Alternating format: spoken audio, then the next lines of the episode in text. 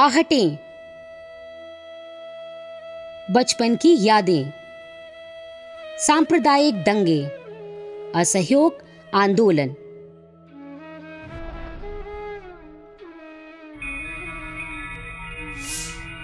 कानपुर, उत्तर प्रदेश का एक बहुत ही व्यस्त व्यावसायिक नगर।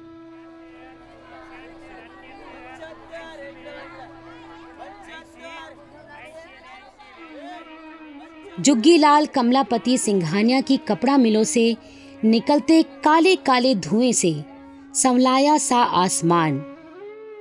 कहीं कोपरगंज में मजदूरों द्वारा खींची जाने वाली ठेला गाड़ियों की ठेलम ठेल और कहीं लंबी चार दीवारियों से घिरी कोठियों की कतारें। शहर के बाशिंदों को साफ़ दिखाई पड़ने वाले दो वर्गों में बांटने वाली विभाजन रेखाएँ। शहर के हर मोहल्ले को विधाता ने मानो व्यापार के लिए ही बनाया है। बाँस मंडी में बड़ी बड़ी शहतीरों और बांसों की कतारबद्ध दुकानें तो लाटूश रोड से निकली, काफ़ी दूर तक फैली काट चीरे जाने की गीली महक। शिवालय का मशहूर शिव मंदिर। पूरी गली चूड़ी, टिकली साड़ियों से भरी पड़ी है। नव विवाहितों और शहर गाँवों की गोरियों का आकर्षण केंद्र।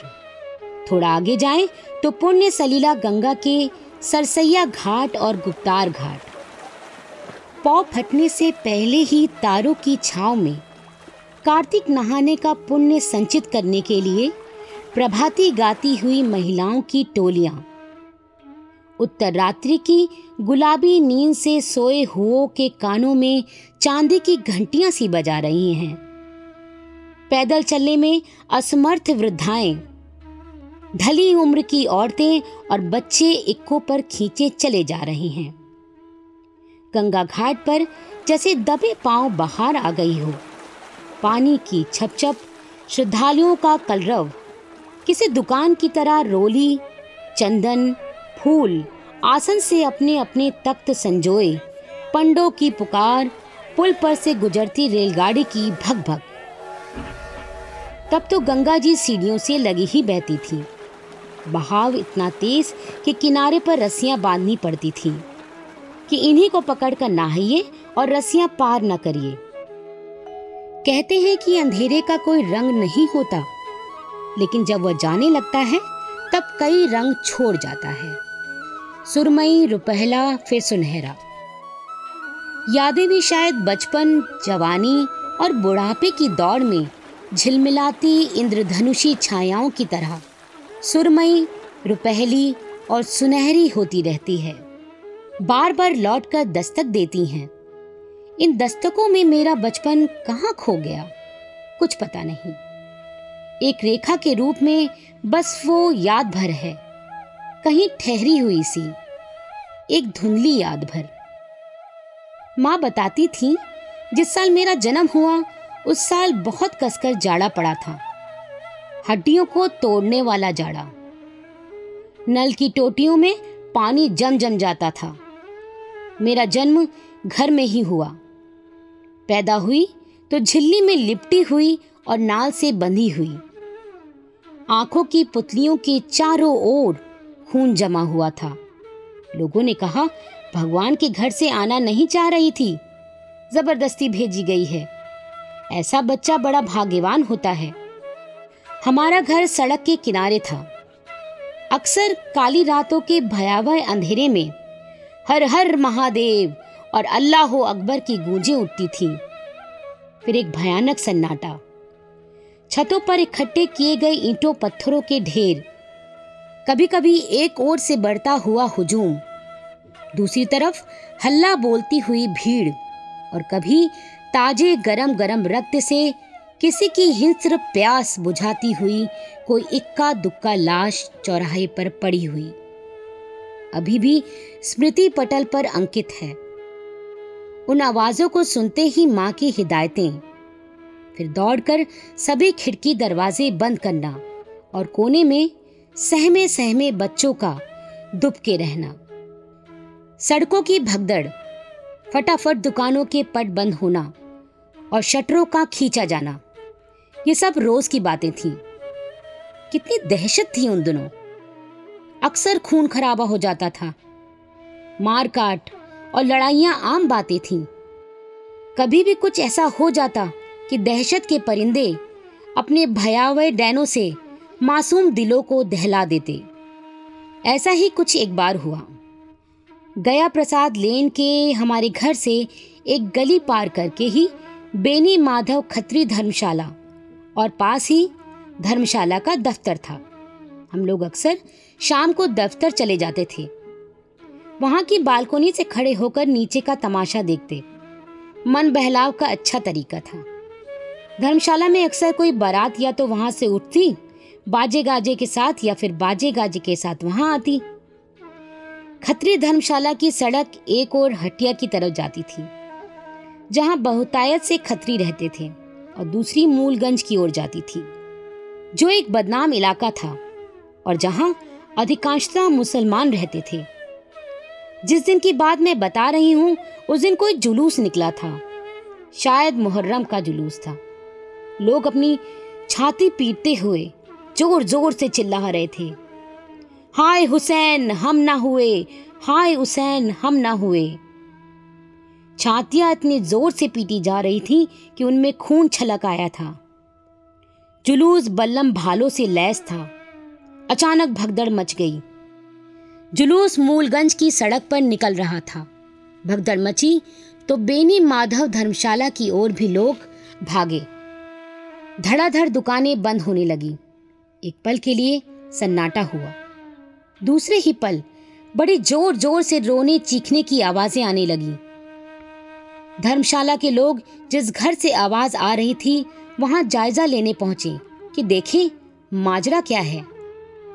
मालूम पड़ा उस घर के दो जवान बेटे दंगे में मारे गए थे। वे बेचारे एक किनारे खड़े जुलूस का तमाशा देख रहे थे। इतने में किसी ने लोगों को जुलूस में छाती पीटते और, हाय हुसैन, हम ना हुए चिल्लाते सुना।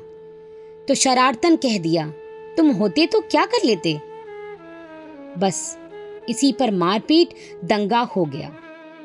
किनारे खड़े जो दो लोग तमाशा देख रहे थे, एक परिवार के ही दो भाई थे। वे भी चपेट में आ गए और मारे गए। अड़ोस पड़ोस के सभी लोग छत ही छत उस परिवार में हालात का जायजा लेने पहुँचते रहे। एक सन्नाटा सा सारे मोहल्ले में छा गया था। कुछ औरतें भी छत ही छत उस ओर पहुँची। मैं भी पीछे पीछे पहुँची। साथ में छोटा भाई भी था। वहाँ लाशें पड़ी देखी तो हम घबरा गए। बाहर निकलने की सोच ही रहे थे कि पुलिस दिखाई पड़ी। अब ना निकला जाए, ना रुका जाए। सहम कर चारपाई के नीचे दुबक गए और आँखें मीच ली, डर के मारे। थोड़ी देर में सहमते सहमते जो आँख खोली तो देखा कि पुलिस ने धीरे धीरे सबको कमरे से निकाल दिया है और खुद दरवाजे पर जम गई है। अजब हालत थी। बाहर पुलिस के सिपाही और अंदर लाशें। उनके बीच सहमे दुबके हम दोनों। कभी कोई लाश हमें घूरती महसूस होती तो कभी कोई आँख हमें पास बुलाती नज़र आती। और कभी लगता, वे हाथ हमें करीब आने का इशारा कर रहे हैं। पता नहीं कितने घंटे हम उस पलंग के नीचे कैद रहे। हिम्मत नहीं पड़ रही थी कि चीख ही पड़े। शाम को झुटपुटे में पड़ोसी आए उस कमरे में। हम इतने डरे हुए थे कि पुकार कर कह भी नहीं सके कि हम यहाँ हैं। आवाज़ ठंडी हो गई थी। कुछ देर में सब चले गए और कुछ औरतें वहाँ आई। तब भी हम वहीं छिपे रहे। डर ने हमारे हाथ पाँव जैसे सुन्न कर दिए थे। जब वह लाशें वहाँ से हटी, तब हम बाहर निकले और भागे अपनों के बीच। वहाँ भी हमारी ढूंढाई हो रही थी। उस दिन सुनाई पड़ा कि गणेश शंकर विद्यार्थी का खून हो गया है। तहलका समझ गया और उसके बाद शहर में एकदम सन्नाटा। तब मैं शायद बहुत छोटी रही होंगी। कौन थे गणेश शंकर विद्यार्थी? नहीं जानती थी। पर इतना अभी याद है कि उस दिन मौत का सन्नाटा शहर की हर घर में था और कहीं चूल्हा नहीं जला था। उसके बाद वो मोहल्ला ही छूट गया और हम आ गए शहर के दूसरी ओर, जहाँ शायद पहले की बनिस्पत प्रकाश अधिक था। अंधेरा कम। बहुत बाद में जाना कि गणेश शंकर विद्यार्थी एक बहुत बड़े पत्रकार थे और सांप्रदायिकता की बलि चढ़ गए थे। वो सस्ते का जमाना था। रुपए में सोलह छटांग घी मिलता था। मेहरी जो बर्तन मांजने आती थी, उसे दो रुपए तनख्वाह दी जाती थी। महाराजी दोनों समय खाना बनाकर चली जाती थी। खाते समय अपने आप निकालो, परसो और खाओ। जो महाराजिन हमारे यहाँ आती थी, बड़ी ही गोरी, साफ़ रंग की थी। माथे पर बड़ी सी लाल लाल टिकुली, हाथों में लाल लाल रंग की चूड़ियाँ सर्दियों के दिनों में सवेरे आठ बजे आ जाती। हमारा सुबह का नाश्ता अक्सर होता था। बेसन में प्याज मिलाकर हाथ से बनी रोटी। उसे हम घी, नमक और लाल मिर्च के साथ खाते। बड़ी ही स्वादिष्ट लगती। प्याज चौके में आता नहीं था, इसलिए इन्हें बाहर अंगीठी पर कोयले की आँच में सेका जाता था। कभी सुबह सुबह देसी घी के पराठे बन जाते। आलू की सब्ज़ी के साथ बड़े जायकेदार। खूब रचकर खाए जाते। सर्दियों में घी जमा रहता था। एक बार ताई जी को लगा कि आज घी मंगाओ। दो चार दिन में खत्म। बच्चों से कहा गया कि पता लगाएँ, घी आखिर जाता कहाँ है? मुझे खोज खबर लेने की बातों में बड़ी ही रुचि रहती थी। एक दिन सवेरे जब महाराजिन कोठरी से आटा और घी निकाल रही थी, मैं चुपके से कोने में छिप गई। देखा, महाराजी ने जमा हुआ घी आटे के ऊपर ही एक और टिका दिया। जब देखा, इधर उधर कोई नहीं है छट से घी का गोला मुँह में दबा लिया। मुझे उनके गुलाबी गालों का राज समझ में आ गया। ऐसी ही एक और महाराजिन थी। हमारे पड़ोस में दो चचा जात भाई रहते थे। उन्होंने शादी नहीं की थी। कॉलेज में प्रोफेसर थे सुबह घर में ताला बंद करके चाबी यहाँ हमारे यहाँ दे जाते। महाराजी नाती, हमारे यहाँ से चाबी लेती, खाना बनाती और फिर हमारे यहाँ चाबी लौटा कर चली जाती। एक दिन करीब बारह बजे महाराजिन चाबी देने आई तो मैंने देखा उसकी आंचल से धुआँ सा निकल रहा है। छोटा भाई ताली बजा बजा कर नाचने लगा महाराजिन के पेट में आग महाराजिन के पेट में आग। पहले तो मैं समझ में नहीं आया। फिर देखा तो मालूम पड़ा कि महाराजिन चूल्हे की लकड़ी और कोयले बुझाकर, जो कोयले बसते, उन्हें धोती में छुपाकर अपने घर ले जाती थीं। इसे वो चोरी नहीं समझती थीं। उस दिन शायद कोयले पूरी तरह से बुझे नहीं थे कहीं कोई चिंगारी रह गई थी, जो सुलग पड़ी महाराजिन की साड़ी का पल्ला जलने लगा तब उन्हें सुधाई जब तक ताई जी रहीं सदैव सबको गर्मियों में चांदी की वर्क लगा, एक एक सेब का मुरब्बा, जिसे वे स्वयं घर में बनाती थी। और गर्मियों में कतली, जिसमें पिस्ता, बादाम, गोंद, किशमिश, काजू होते थे। खाने को मिलती थी।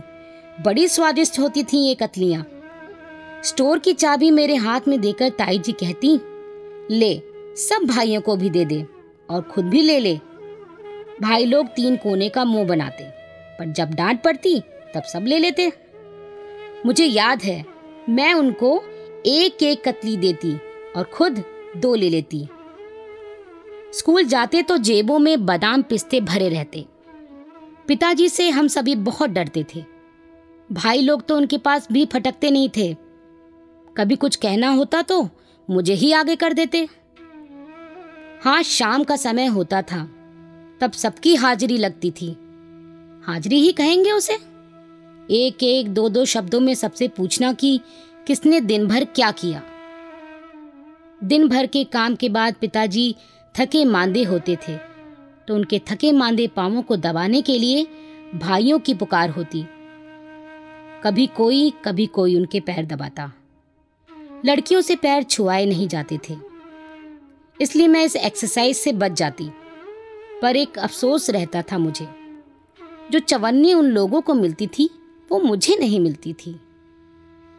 तब सोचती थी, काश मैं लड़का होती। भाई दोनों जो मुझसे बड़े थे, स्कूल जाते ही थे। एक दिन मेरा भी स्कूल में दाखिला करा दिया गया। हमारा स्कूल चौक में था। छोटे बड़े ऊँचे नीचे मकानों की भीड़ में एक मकान, जहाँ स्कूल लगा करता था। आसपास सर्राफे की दुकानें उन दिनों घर से लंच वंच नहीं भेजा जाता था। हाँ चार आने रोज के मिल जाते थे।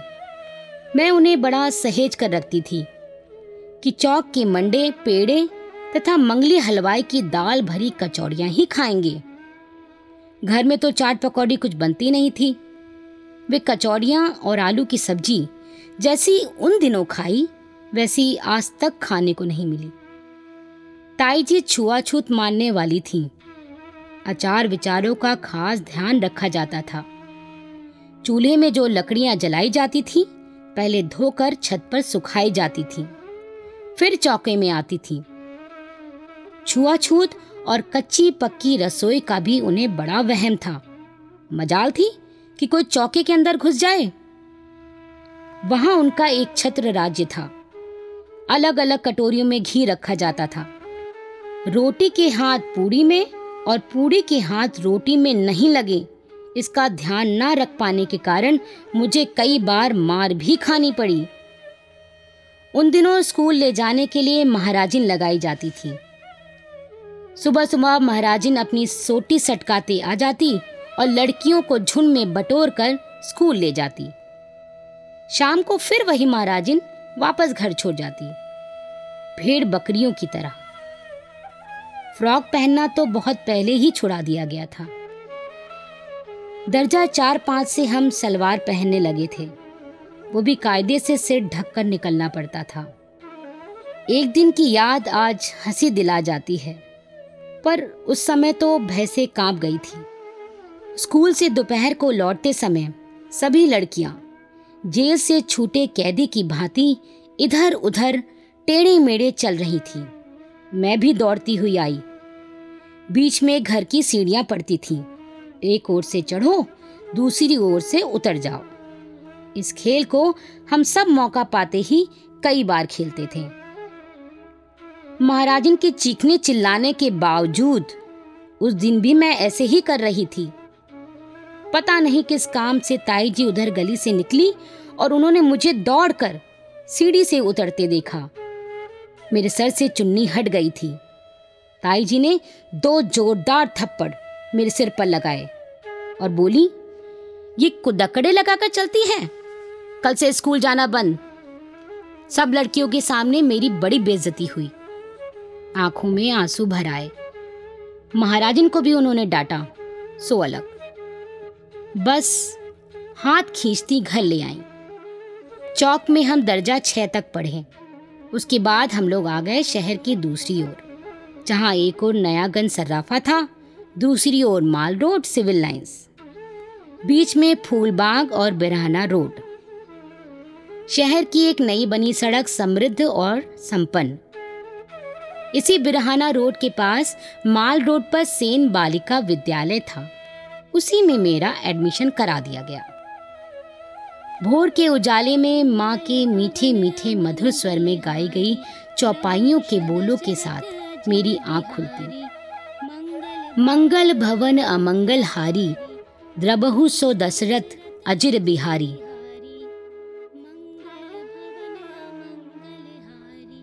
और स्कूल जाने की तैयारियाँ शुरू हो जाती। माँ का स्वर बहुत ही मीठा था। उतनी ही सुंदर वे स्वयं थी। गोरा रंग, पतली सुएसी नाक बड़ी बड़ी आँखें, पतली दुबली काया और शांत सौम्य व्यक्तित्व ज़ोर से बोलते तो मैंने उन्हें कभी देखा ही नहीं। बड़े शांत वातावरण में रामायण की चौपाइयों का पाठ वे प्रतिदिन किया करती थी। मेरा बाल मन सब कुछ छोड़कर उनके पास बैठकर उनका मुँह निहारने को करता रहता था। उनके रूप से अधिक उनके मुख से निकले बोलों पर मेरा ध्यान अटका रहता था। मन करता था, वे चौपाइयाँ गाती रहें और मैं उन्हें सुनती रहूँ। लोरियों से भी अधिक मीठी मुझे उनकी चौपाइयाँ लगती थीं। तब से मैं तुलसी को या कहूँ कि रामायण को छोड़ नहीं सकी जैसे जैसे मैं बड़ी होती गई, रामायण का पाठ जीवन का अंग बनता गया और तुलसी से मेरी पहचान गहराती गई और इतनी गहराई कि जेठ बैसाख की दोपहरी में यदि रामायण का पाठ किए बिना स्कूल चली जाती तो दिन दिन भर पानी नहीं पीती। शाम को स्कूल से थकी मांदी जब लौटती थी, तब पहले पाठ करती, फिर पानी पीती थी। आज सोचती हूँ जीवन का वह कौन सा सत्य था, जिसने मुझे इतना प्रभावित किया था। इस सत्य की व्याख्या करने लायक उस समय मेरी उम्र नहीं थी। किंतु बाद के जीवन में वह सत्य उद्भासित हुआ। रामायण की ही एक चौपाई है। सिया राम मैं सब जग जानी, करहूं प्रणाम, ज़ोर जुग पानी। इस चौपाई से जुड़कर जीना शुरू करें तो हम पाएँगे कि बहुत बड़ी बड़ी और बहुत छोटी छोटी अनेक तकलीफों से हम बिना कुछ किए ही मुक्त हो सकते हैं। राम के चरित्र में ना हम कुछ जोड़ सकते हैं, न घटा सकते हैं। क्योंकि वह हमारे संस्कारों से जुड़ा ऐसा चरित्र है, जहाँ हम राग, द्वेष, सुख, दुख, गरीबी, अमीरी और सांसारिक तृष्णा से मुक्त हो जाते हैं।